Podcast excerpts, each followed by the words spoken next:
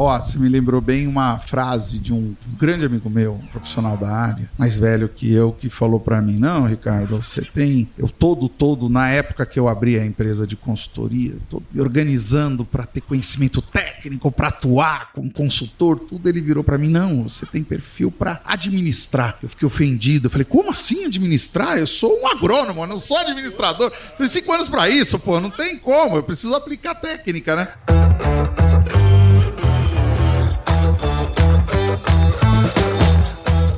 E aí, pessoa, tudo beleza? Estamos começando mais um episódio aqui do Agro Resenha e nessa semana eu tô aqui com o Ricardo Cerveira, que é uma indicação do nosso querido amigo William Pollis, que tá aqui do nosso lado, mas ele não tá falando nada.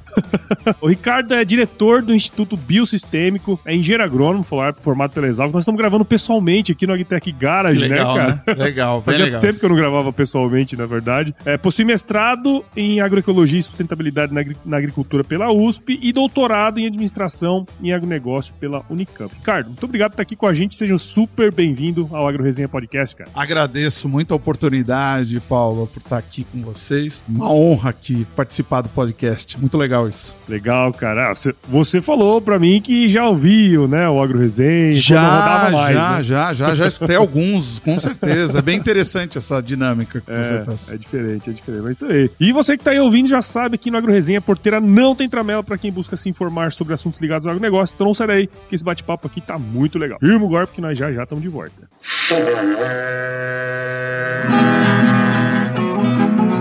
Bom, você já deve ter ouvido a máxima de que é o olho do dono que engorda o boi, certo? Isso é verdade até certo ponto, afinal, só olhar não adianta nada ser uma boa direção. Com base em valores como honestidade, qualidade, inovação nos produtos e excelência no atendimento, a Nutripura, que há quase 20 anos atua no segmento pecuário, te dá essa direção, oferecendo os melhores produtos e serviços aos pecuaristas, garantindo resultados positivos não só no campo, mas principalmente no bolso. E eu digo isso não é da boca para fora não, afinal eu trabalhei lá, cara. Eu vi com meus próprios olhos a competência técnica e o cuidado com o negócio do cliente. Saiba mais sobre a Nutripura em www.nutripura.com.br e fique ligado nos artigos que saem no blog Canivete, que, na minha opinião, é o melhor conteúdo sobre pecuária de corte que você vai encontrar na internet. Siga também a Nutripura nas redes sociais, é só chegar lá no Instagram, Facebook, Twitter e YouTube e fique atualizado sobre o que há de mais avançado na pecuária. Nutripura, o produto certo na hora certa.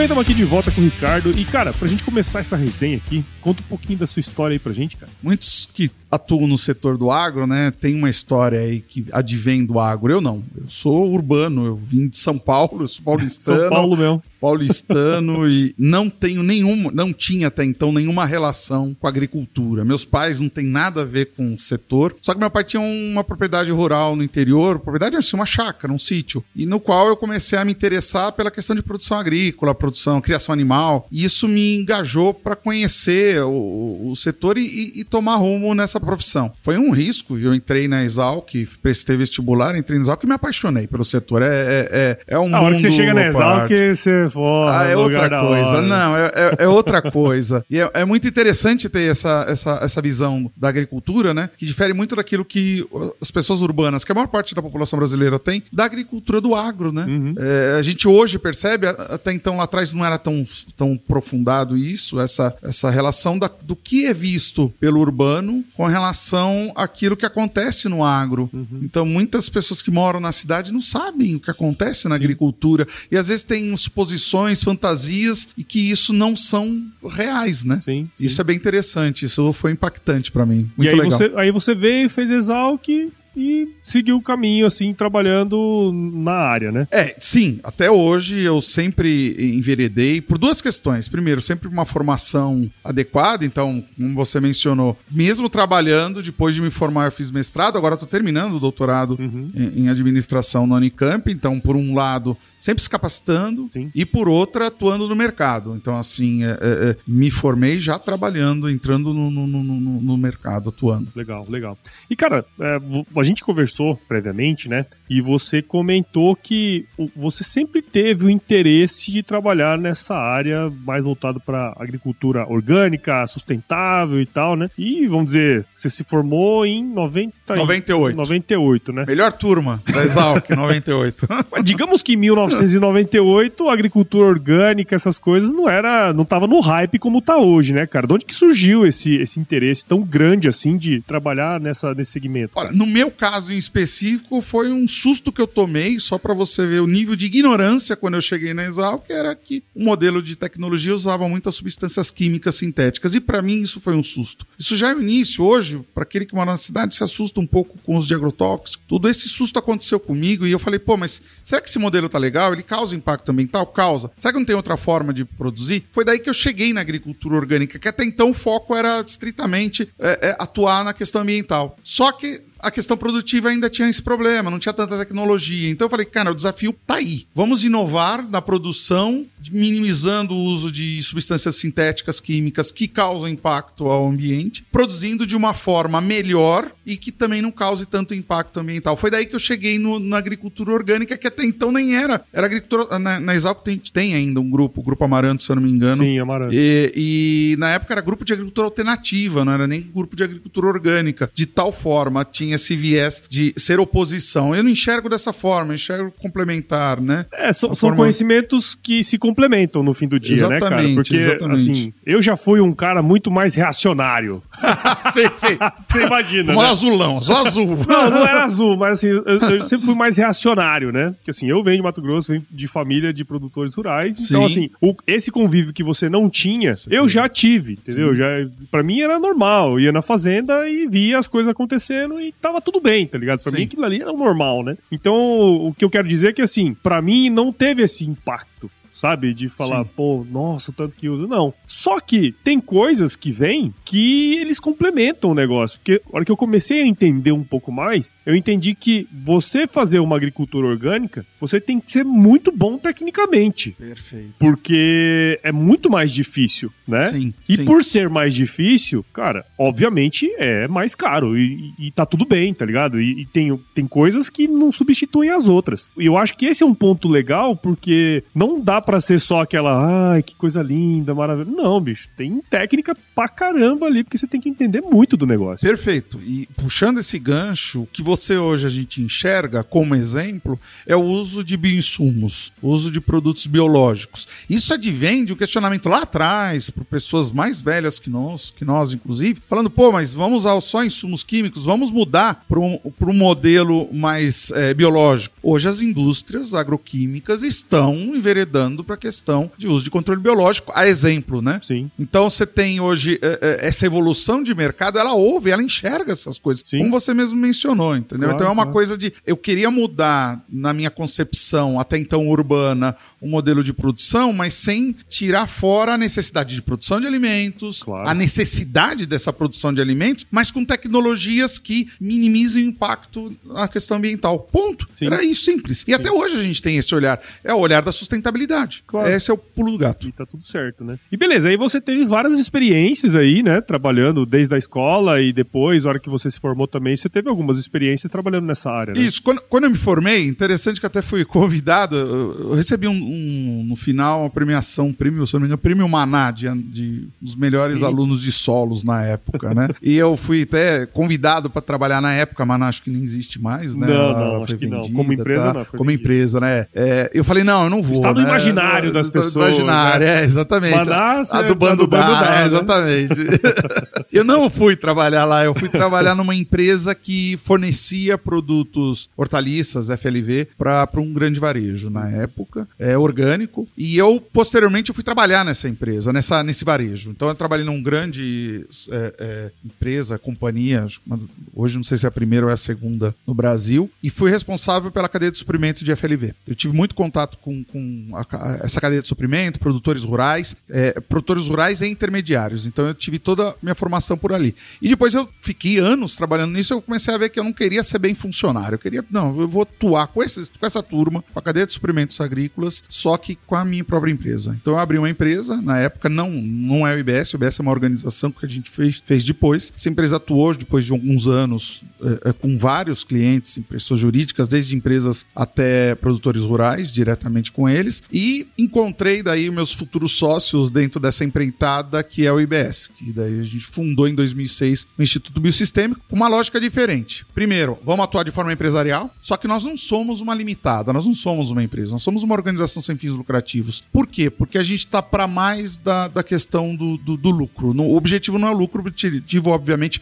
tem que ter superávit, tem que ter o resultado financeiro pela sustentabilidade da organização, mas o nosso objetivo é um propósito. O propósito de atuar com tecnologia, que você levantou bem, tecnologia na, no, no, no, no, mundo orgânico, no mundo, desculpa, agrícola, é, é, e sustentabilidade. Então, por isso que vem o, o slogan inovação e tecnologia. Legal. E aí você quis ser o dono da firma, então. O seu negócio um não dos, era né? um dos, né? trabalhar pros outros. O negócio era ser não. o dono da firma. Exatamente. E, e, e, cara, conta um pouco, que assim, é, eu lembro de, de, muitas vezes, assim, eu falo assim, pô, acho que eu quero me formar, quero ser consultor, e a hora que eu fui meter o louco pra trabalhar dessa maneira, não é um negócio tão simples assim, né? Tem, tem várias coisas que envolvem esse processo de você trabalhar com consultoria agrícola, né? Quais foram os principais desafios, assim, que você teve na época, cara, a hora que você teve, pô, agora eu, eu, pra, eu, pra eu sobreviver, eu tenho que vender e eu tenho que entregar, né? Como é que foi isso aí? Ó, você me lembrou bem uma frase de um, um grande amigo meu, um profissional da área, mais velho que eu, que falou para mim: Não, Ricardo, você tem. Eu todo, todo, na época que eu abri a empresa de consultoria, tô me organizando para ter conhecimento técnico, para atuar como consultor, tudo. Ele virou para mim: Não, você tem perfil para administrar. Eu fiquei ofendido. Eu falei: Como assim administrar? Eu sou um agrônomo. Estudei cinco anos, caralho. Fiz cinco anos para isso, pô. Não tem como. Eu preciso aplicar técnica, né? Cara, fazer ação de consultoria, para mais do conhecimento técnico, você tem que ter uma organização, saber vender,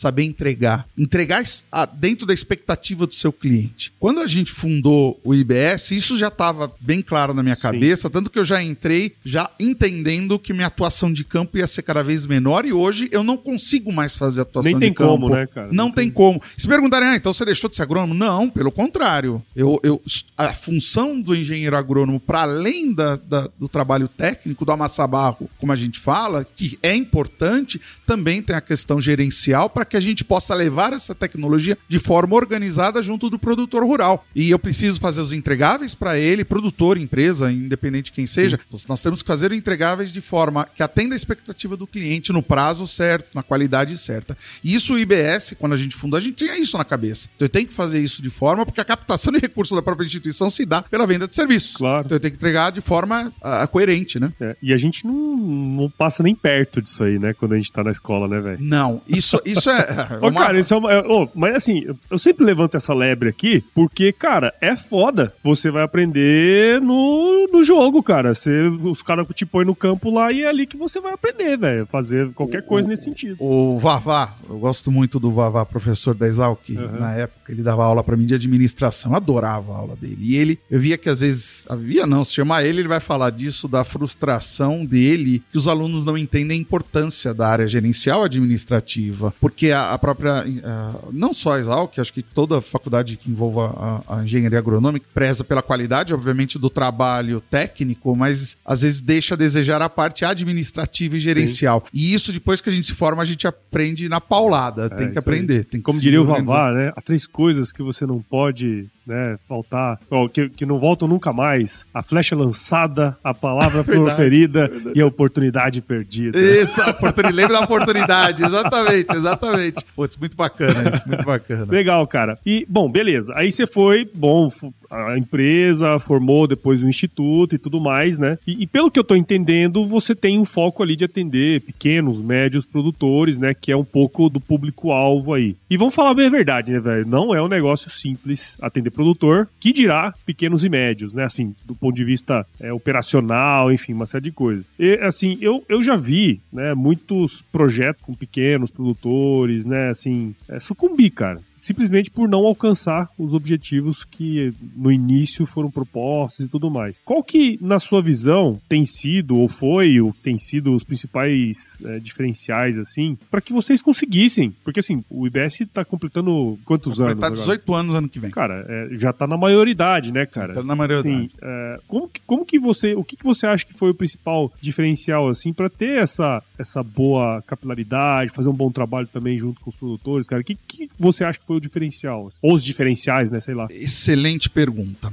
Quando a gente tem o profissional a campo, a gente tem o mercado, o grande produtor que tem, de certa forma, recursos à disposição, nem que seja a área da propriedade, que já é grande. Então você tem a, de cara uma escala de produção que tende a ser maior. Então você tem uma característica de produção que difere daquele que é o pequeno produtor, que tem outra ótica. Normalmente o pequeno produtor é a casa dele, onde ele mora. Não que o grande não possa morar na propriedade, mas o pequeno é, é, é, é o único local que ele conhece como sendo a sua seu lar. Uhum. É, você tem tem a família envolvida, você tem outras características sociais que estão atreladas à produção. E muitas vezes a produção ele não enxerga como um negócio. Isso é uma grande dificuldade que a gente tem, que primeiro momento a gente tem que traduzir ou levar ao produtor que a produção que ele está se dedicando é um negócio. Então a gente vem trabalhando com o Sebrae, com outras instituições, primeiro para abrir a mente do produtor rural. Porque se eu não trago isso para ele, ele não vai ter ter o olhar que aquele negócio é a fonte de renda dele e não é algo somente para a subsistência. Então, o primeiro desafio que no grande isso você já tem esse rompido, que ele entende a agricultura como um negócio, o pequeno produtor às vezes tem essa dificuldade. Uma segunda questão é a falta de recurso. Então, eu tenho uma área menor, eu não tenho recurso financeiro mesmo, eu tenho uma dificuldade de acesso a, a crédito, eu tenho dificuldade de conhecimento. O grande produtor muitas vezes tem acesso a conhecimento porque tem uma formação melhor, etc e tal. O pequeno às vezes é analfabeto. E como trabalhar esse público? Eu, eu não consigo vender para esse produtor. Sim. Não consigo chegar lá, ó, vou cobrar uma mensalidade. Não, não existe isso. Ele não tem isso. Então eu tenho que trabalhar com esses produtores através de projetos. É aí que entra o IBS. O IBS executa projetos junto desse público. Por isso que a gente consegue ter um resultado positivo, porque para além do grupo de produtores, normalmente não é um produtor sozinho, é um grupo de produtores, ele está envolvido dentro de um projeto que tem um patrocinador. Esse patrocinador tem interesse em desenvolver esse produtor, seja porque ele está na cadeia de suprimentos dessa empresa, seja porque é um projeto governamental, seja porque é um projeto internacional, como já aconteceu casos, seja que está na missão da instituição, como o próprio Sebrae, que trabalha com pequenos e médias empresas e o produtor rural entra nessa Se categoria. Enquadra, né? Então, o que a gente tem, o desafio é fazer essa interrelação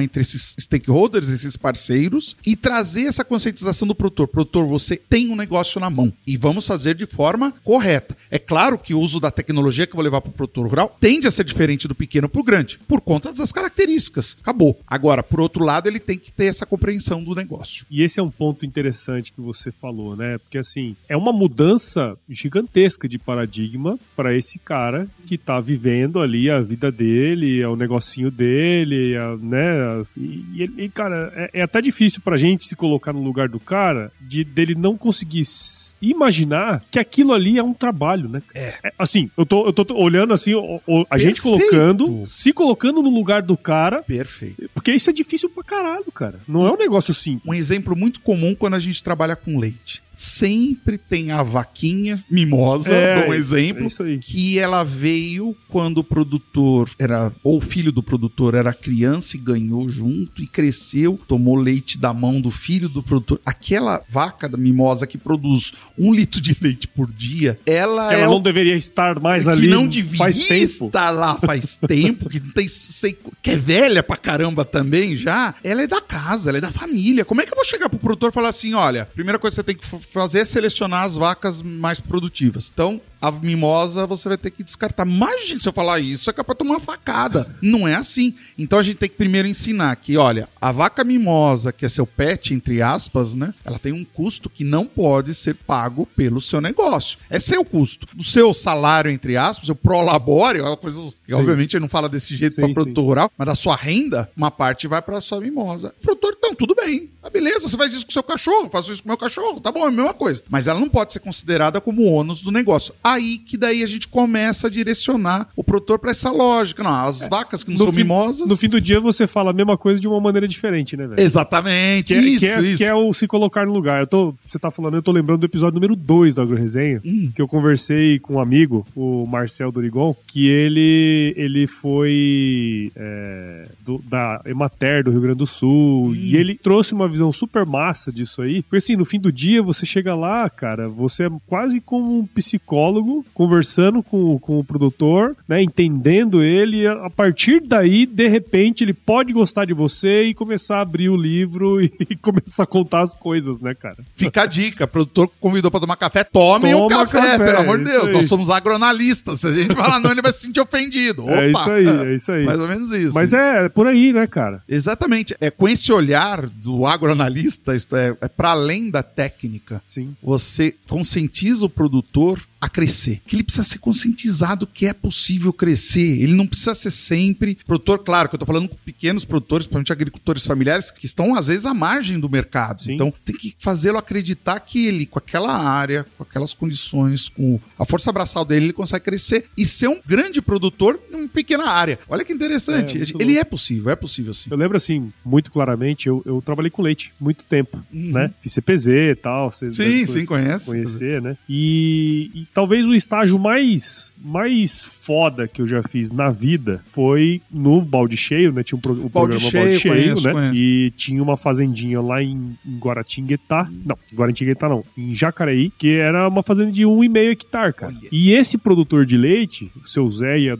e, e, a Dona Glória, lembro deles até hoje, porque foi muito impactante. Eu vi o processo de mudança deles, cara. E eles, assim, na época que eu fui lá, eles estavam ainda, sabe, no meio do projeto. Caramba. E aí eu cheguei lá, na semana que eu cheguei, eles tinham comprado um carro. Depois de alguns anos eu voltei lá, eles tinham construído uma casa do lado pro filho, que alugava, não sei o que tem. E ele falou assim, cara, isso aqui eu trabalhava de. Ele falava pra mim assim, ó, eu trabalhava de guarda noturno, a hora que eu chegava aqui eu tirava leite, tá ligado? E aí ele começou a viver do leite. Não precisou mais ser guarda, ser guarda entendeu? Exatamente. E aí eu, aí eu entendi. Aí eu entendi o pra que que serve um balde cheio. Aí eu entendi por que que serve alguns projetos. Porque assim, de mil, cara, dez vai dar certo. Sim. E tá tudo bem, porque Sim. você mudou a vida de dez, né, você cara? Muda. Isso é um negócio muito louco, né, cara? É uma das ações, primeiro, é esse impacto que você traz, o impacto social. Bom, um outro é aquele produtor familiar que já saiu, já, tá, já saiu de ser, ser, guarda noturno e começou a viver de leite e começar a se organizar com outros que fizeram isso, daí monta uma cooperativa, começa a produzir leite para vender no, no, mercado. Então tem esses dois tipos de público que são possíveis. Sim. Um público que, que você recupera uh, pelo lado social, ele deixa de estar à margem do mercado,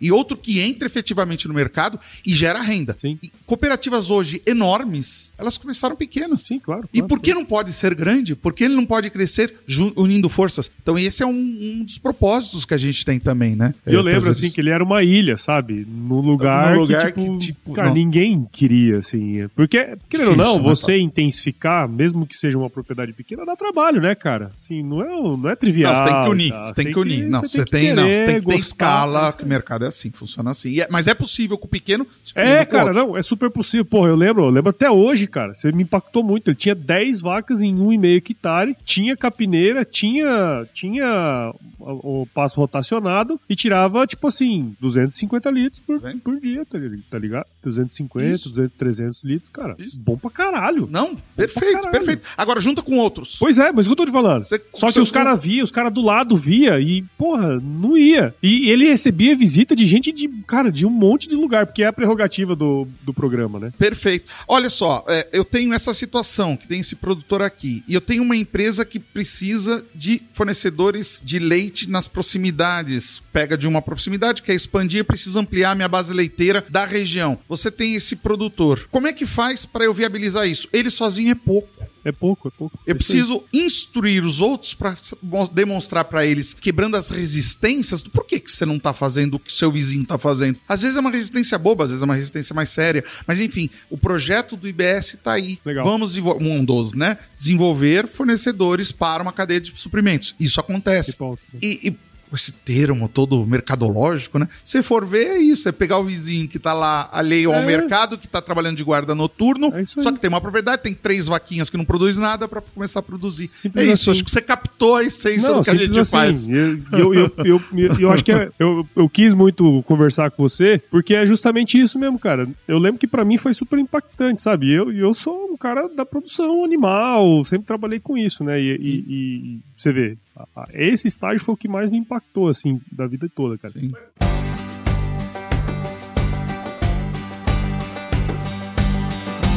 E aí, tá curtindo o bate-papo, cara? Espero que sim. Mas eu tô passando aqui pra te dar um recadinho. A missão da Stoller é transformar conhecimento em inovação para agricultura, gerando valor a todos os envolvidos. Por mais de 50 anos, ela transforma conhecimento em inovação no esforço de impulsionar as culturas a alcançarem seu máximo potencial genético e atingir altas produtividades. E quando se trata de conhecimento, você pode encontrar tudo sobre fisiologia, nutrição e biologia de plantas no podcast Campo On, produzido pela Stoller. Lá, um time de especialistas aborda assuntos relacionados às principais culturas agrícolas e, como você já sabe, você pode escutar quando, onde e como quiser. Aprimora o seu conhecimento no site da Stoller, o www.stoller.com.br. Lá você vai encontrar vários artigos técnicos e o link para assinar o podcast Campo On no Spotify. Lembre-se de seguir a Stoller no LinkedIn, Instagram, Facebook e YouTube. É só procurar por Stoller Brasil. Isso é inovação, isso é Stoller.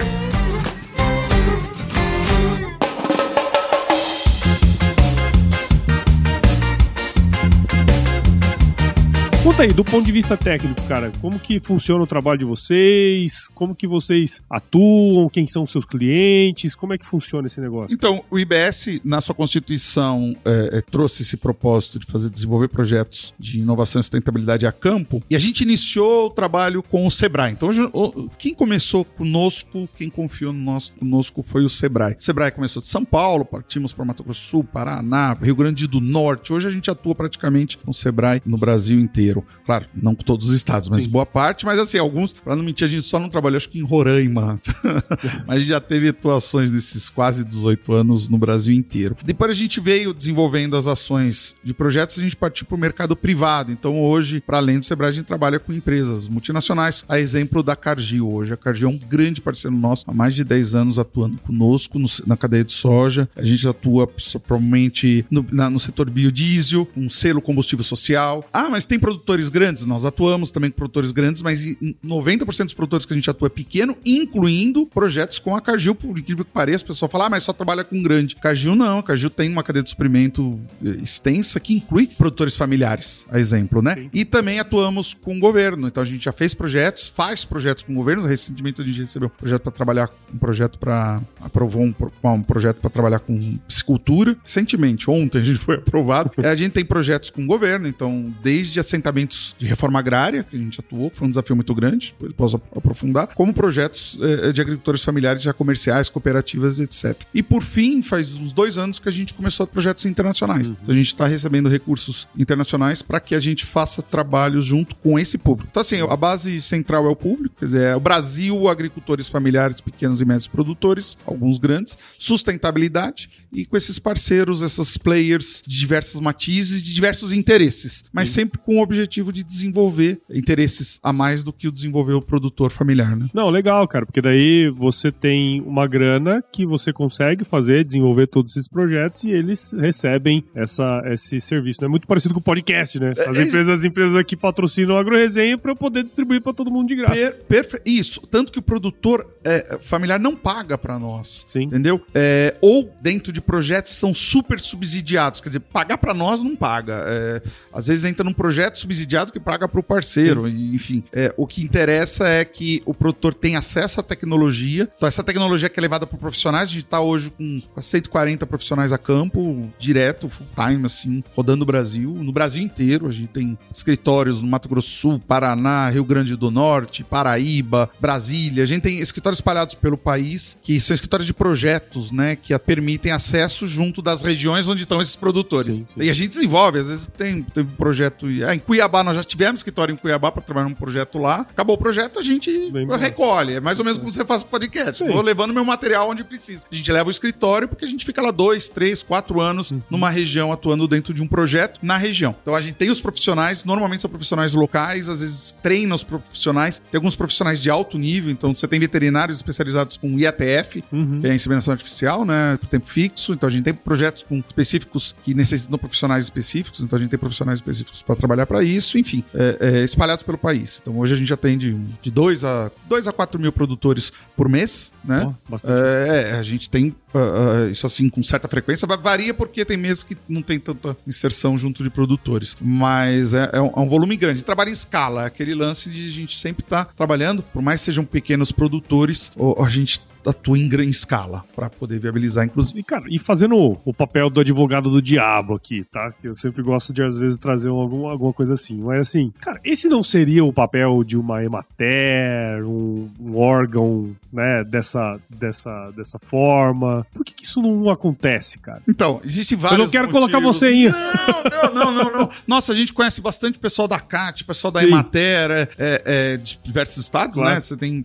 são gente muito legal, assim, são parceirões, são gente boa. A questão é que eles estão sobre a edge do governo. Então, dependendo da situação e da política governamental do Estado ou mesmo federal, você tem picos de, de, de apoio e muitos picos para baixo, muitas valetas de falta de recurso, de falta de apoio, essas coisas. Então, assim, nós somos privados. Então, assim, a gente depende das nossas pernas para correr atrás. A Emater depende das políticas governamentais. Políticas, estou falando orçamentárias. Porque políticas públicas podem ser feitas por entes privados. Então você tem a sim, Anater, sim. que é a Agência Nacional de Ater, ela pode soltar uma chamada pública que os privados corram atrás. Na minha concepção, é claro que eu tenho que defender os privados. Os privados eles têm maior flexibilidade. Pode não ter maior capilaridade, a gente tenta ter, mas de fato eu não consigo ter uma casa da lavoura em cada cidade, isso é muito difícil. Ter essas parcerias com municípios, isso é muito difícil de fato. É, porém, a gente consegue trazer uma complementaridade muito grande junto dessas instituições. Então a gente tem parcerias, inclusive, com o Senar, com, com Emater, etc e tal, no qual você tem um atendimento básico, aquele atendimento é, é, tete a tete, olho no olho com o produtor, através das entidades governamentais, e daí a gente traz uma tecnologia inovadora como o IATF, uhum. que com muita dificuldade a Emater vai conseguir montar uma estrutura como as unidades móveis que a gente tem. Nós temos unidades móveis que levam técnico, mais ultrassom, mais todo o protocolo, que vai lá e faz a inseminação da vaca e volta para terminar e faz o diagnóstico, faz o DG, faz essas coisas todas. E isso dificilmente a, a, as instituições públicas conseguem, porque passa por licitação, passa por ter uma aprovação de verba, empenho, pá, pá, pá. E que a entidade privada não tem isso. A entidade privada, claro que tem o risco, deixar claro, claro, claro que claro, é um negócio também, tem um risco, por mais que não tenha fins lucrativos, ele é arriscado, Sim, existe todo um, um, trabalho de variação de risco, essas coisas todas, e a entidade é, pública, ela tem essa dificuldade administrativa. Então a gente complementa, a grande realidade é essa. Não dá para só ficar com as instituições públicas. Eu acho que precisa delas para chegar na universalização do atendimento de extensão rural no Brasil, ponto, precisa delas, hoje precisa pra, por conta da capilaridade dela,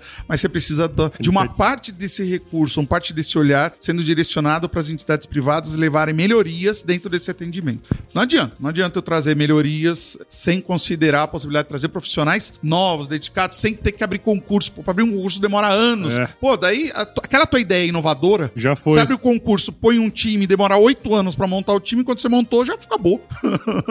Legal, cara, muito bom. Bom, e você falou uma coisa interessante aí, né, que vocês gostam de trabalhar com escala e tal, mas por definição a consultoria e extensão ele, na verdade, ele é, é, uma, é uma atividade bastante customizada, né, cara? E, e, e, assim, querendo ou não, é difícil dar escala, sempre depende muito do material humano, né, das pessoas que vão lá junto com o produtor e tal. Você precisa de gente para crescer, né? E aí eu queria entrar num ponto pra gente ir pros finalmente, que é a questão da tecnologia, né? Ela tá aí, facilita a vida das pessoas e tal. É, mas no caso aí de vocês, como que vocês têm usado a tecnologia a favor do negócio? O que, que vocês estão esperando pro futuro dessa questão, né? Porque assim, é um tema sensível. A gente fala sempre que é, se o pequeno e o médio não tiver uma boa gestão, não tiver né, um, um crescimento relativo, pô, esses caras vão sair da atividade. E eu, tudo que a gente não quer também, né? Porque, pô, eu, eu lembro de falar assim, é, eu trabalhei muito com leite, trabalhei no CPEC também com leite, e a gente tinha uns dados lá que, pô, leite é uma das poucas atividades que tem no Brasil, em todos os municípios do Brasil. Brasil, né? Sim. E, e, e, não é raro você encontrar um cara que formou o filho tirando leite. Isso. Tem vários casos. Tem vários né? casos, vários. Como que vocês acham que a tecnologia pode ajudar todo esse processo? O que, que vocês têm feito, cara? Assim, na prática, o que a gente tem? Até então, anos atrás, eu vou falar da tecnologia, mas chamada tecnologia digital, que é o que a gente está aplicando, sim, sim, né? Sim. Você, tinha, você tem a customização sendo feito, obviamente, pelo conhecimento técnico. A relação do profissional com o produtor é única. Ele cria uma relação e se eu mudo o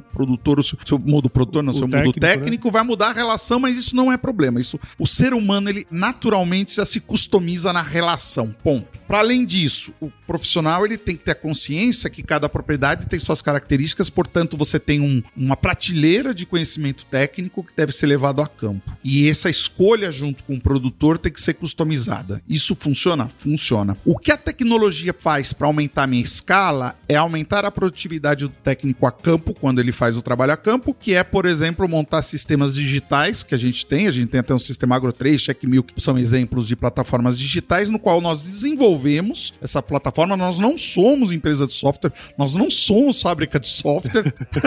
que fique bem claro, né? Que fique bem claro, né? nós não somos, mas nós precisamos entrar nisso para quê? Para dar escala, para eu levar um aplicativo onde toda a prateleira de conhecimento técnico produtor que o técnico leva ao produtor esteja na palma da mão dele, para que ele possa escolher junto com o produtor aquilo que vai ser aplicado a campo. Esse é um primeiro ponto. Então, assim, deixar o papel de lado e levar a tecnologia digital a campo. Mas essa é básica. Daí eu venho com outras inovações. Por exemplo, as unidades móveis, onde eu levo uma tecnologia até então para o grande produtor, então só o grande consegue ter uma, ultrassonografia, um ultrassom, eu levo para o pequeno produtor através dos carros, das unidades móveis, entendeu?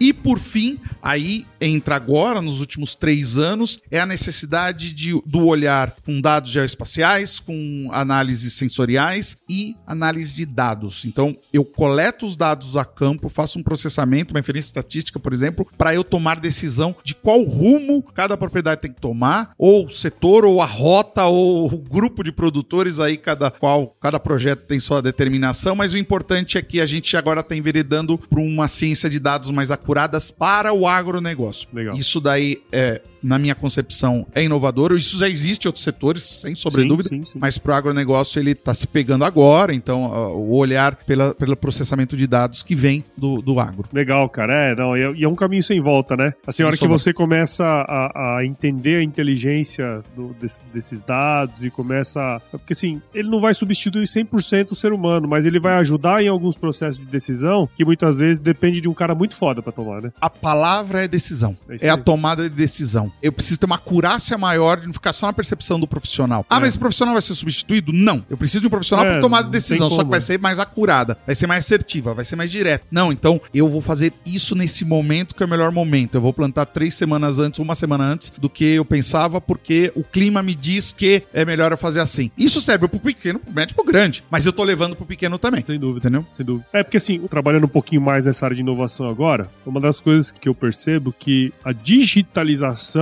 do pequeno é um baita de um desafio, né, cara? Bastante. Porque você já comentou ali no, na, atrás. Pô, muitas vezes o cara não sabe ler. Uhum. Às vezes o cara tem o dedo tão grosso que o, o touch do negócio não pega, Pois bicho. é, pois é. Mas sabe quem adota? É. O filho. É isso aí. Nós temos é como a digitalização é uma oportunidade enorme, lembrando do Vavá, não vamos perder a oportunidade de manter o filho, a sucessão, o é próximo no campo. Porque eles estão indo embora, os jovens estão indo embora do, da, da, do sítio, da fazenda, da, da, propriedade rural, indo para a cidade para fazer outra coisa. E eles são adeptos da tecnologia. Então você, a gente pode, é uma janela de oportunidade de levar a digitalização para o produtor rural, não através do dedo dele, mas através do dedo do filho. Isso aí. Aí a gente está tá trazendo a família de volta e mantendo o ciclo de produção, isso pensando em termos de políticas públicas. Claro. Eu preciso ter o produtor no campo para produzir alimento. 70% da produção de alimento, não as commodities, vem do pequeno produtor. O leite, o exemplo que você deu sim, agora. Sim, sim. Tem cada município tem leite. Imagine se os filhos desses produtores forem embora em 20 anos, você não tem produtor de leite leite. É isso aí. Entendeu? Tem ainda mais o leite ainda. Né? E, o leite, eu estou falando do, só de um uma, uma cultura, leite, né? É isso aí, cara. Mas legal. Pô, Ricardo, agradeço demais, cara, sua participação aqui legal. no AgroResenha. Tenho certeza que quem ouviu a gente aqui aprendeu muito aí. É, essa sua experiência, né, cara? No fim do dia, eu gosto muito de trazer gente aqui que viveu, né, cara? Que tá vivendo esse negócio. E, e, esse é o grande lance, cara. Tem, tem oportunidade em tudo quanto é área, né, meu? E, e ver aí o que vocês construíram é muito legal, cara. Então, obrigado por ter participado aqui com a gente. Parabéns aí pelo seu trabalho também, cara. Bom demais. Imagina, eu que agradeço a oportunidade. Excelente trabalho que você faz, viu, Paulo? Obrigado. Show de bola. E fala aí pra gente, como que quem tá ouvindo nós aqui agora pode acompanhar o seu trabalho? Ó, de cara, nós temos nosso site, www.biosistemico.org.br. Tem as nossas redes sociais. Pelo site você tem todos sim, os links das redes sociais, Instagram, LinkedIn nosso, tá bem, tá bombado o nosso LinkedIn também. Bastante informações. Acompanhe através da nossa newsletter, assina ali e a gente sempre manda boletins, informações não são diárias, tá? São mensais dos projetos que a gente tá que fazendo. Já tá bom demais, já, já tá, tá, bom, demais. demais. A gente não é. Nós, como, como nossa especialidade é trabalhar a campo, então a gente tem essa. temos também a nossa dificuldade, mas a gente tá claro. tá desenvolvendo para trabalhar mais a comunicação junto de interessados. Então, a, a, a, acompanhando por lá, com certeza você tem as ações que a gente faz. Tem, nós temos canais do YouTube com bastante vídeo também, ações nossas, etc. Inclusive, nós Legal. vamos botar a gravação, pessoal, ouvir, vamos divulgar claro, a resenha. E quem, quem sabe o, o IBS não vai ter um podcast tá aí, vendo? Né? É, tá louco? é um Pelo desafio. De Deus, né? Eu tenho que aprender a falar primeiro direito. tô, tô pegando jeito. Pô, você fala bem pra caramba, meu. Tá louco, que isso. Bom, agora vamos pro nosso glorioso quiz aqui, né? Ah, vamos legal, lá? Legal, legal, legal. quiz! Quiz! Ó, não tem nenhuma pegadinha, viu, cara? É assim, ó. Vou te fazer umas perguntas e responde a primeira coisa que vier à sua cabeça, tá certo? Vamos lá, então. Ricardo, qual que é a sua música antiga predileta? Cara, eu sou do tempo Legião Urbana, Tempo Perdido. ah, Legião é bom, Legião é bom, Legião é bom. E, cara, conta aí pra gente, qual que foi o lugar mais legal que você já visitou? Mais diferente, Guatemala. Guatemala? É, eu tive que fazer um trabalho lá na Guatemala, muito legal lá, muito legal. Área de 5 mil metros quadrados, o cara exportando ervilha pros Estados Unidos. Que loucura. 5 mil metros, não é 5 hectares, 5 mil metros. Meio hectare. Exportando ervilha para os Estados Unidos. Claro que não é só ele, né? Claro, Mas, tem uma galera. Cara, eu desacreditei nisso. Falei, como é possível, né? E de qualidade top. É exportação mesmo, sim, congelada, sim. bonitinha, para marca famosa lá nos Estados Unidos. Loucura. Cara produzindo na Guatemala. Cara, muito bacana isso. Muito bacana. Legal, Me impactou. E, e, na cozinha, cara? Qual que é a sua especialidade, meu? Cara, minha especialidade é prato cheio. Oh, esse... é a maioria, a especialidade da maioria das pessoas que tem aqui, viu? Verdade, né?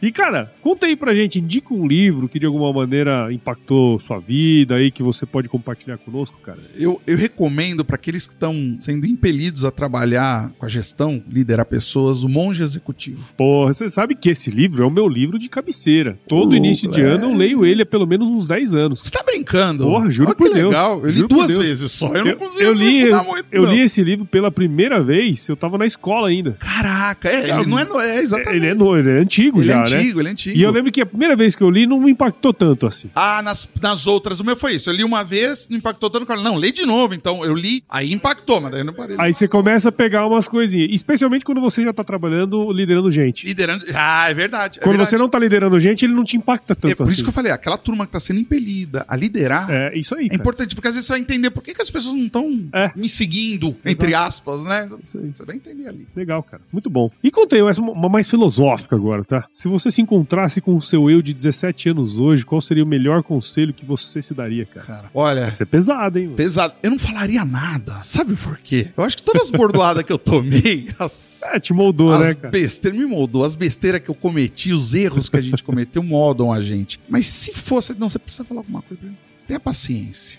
Tenha paciência faça, tenha paciência. Não, não adianta estressar que não. Não adianta colocar a carroça na frente dos bois. Não, né? não, não. tenha paciência que as coisas vêm, entendeu? Bom demais, cara, bom demais. Ó, e para você que ouviu esse bate-papo meu com o Ricardo aqui até agora, tenho certeza que você viu o valor nessa conversa aqui, então considere compartilhar esse episódio com alguém que vai se beneficiar desse conteúdo. O podcast ele cresce na medida que você participa junto com a gente desse processo aqui. Então assine o podcast em qualquer agregador de podcast ou agro resenha, em especial o AG Content, que é como se fosse o Spotify do agro aí, e é um dos projetos projetos aqui do Agro Resenha. É só baixar nas lojas da Apple e do Google. Siga as nossas redes sociais, o Instagram, Facebook, LinkedIn e o X né? Twitter, o antigo Twitter, falecido é, Twitter. é, agora é X. Entre no nosso grupo do WhatsApp, no nosso canal do Telegram, o link tá lá no nosso site, o www.agroresenha.com.br e escreva pra gente para contato arroba agroresenha.com.br se você quiser indicar convidados, mandar um oi pra gente, a gente adora receber ois. E nós fazemos parte da rede Agrocast, a mais bonita, fofa rede de podcasts do agro do Brasil, então se você quiser ouvir outros podcasts do agro, é só colar em redeagrocast.com.br. Ricardo, de novo, cara, obrigado por você ter participado aqui com a gente. Eu sempre finalizo os meus episódios com uma frase de muita sabedoria. Quero saber se você sabe essa frase ou não. É o seguinte: se chover, não precisa molhar a horta. Da não. horta, eu lembro da horta, o negócio da horta. É isso mesmo. Obrigado, cara. Bom Eu demais. agradeço.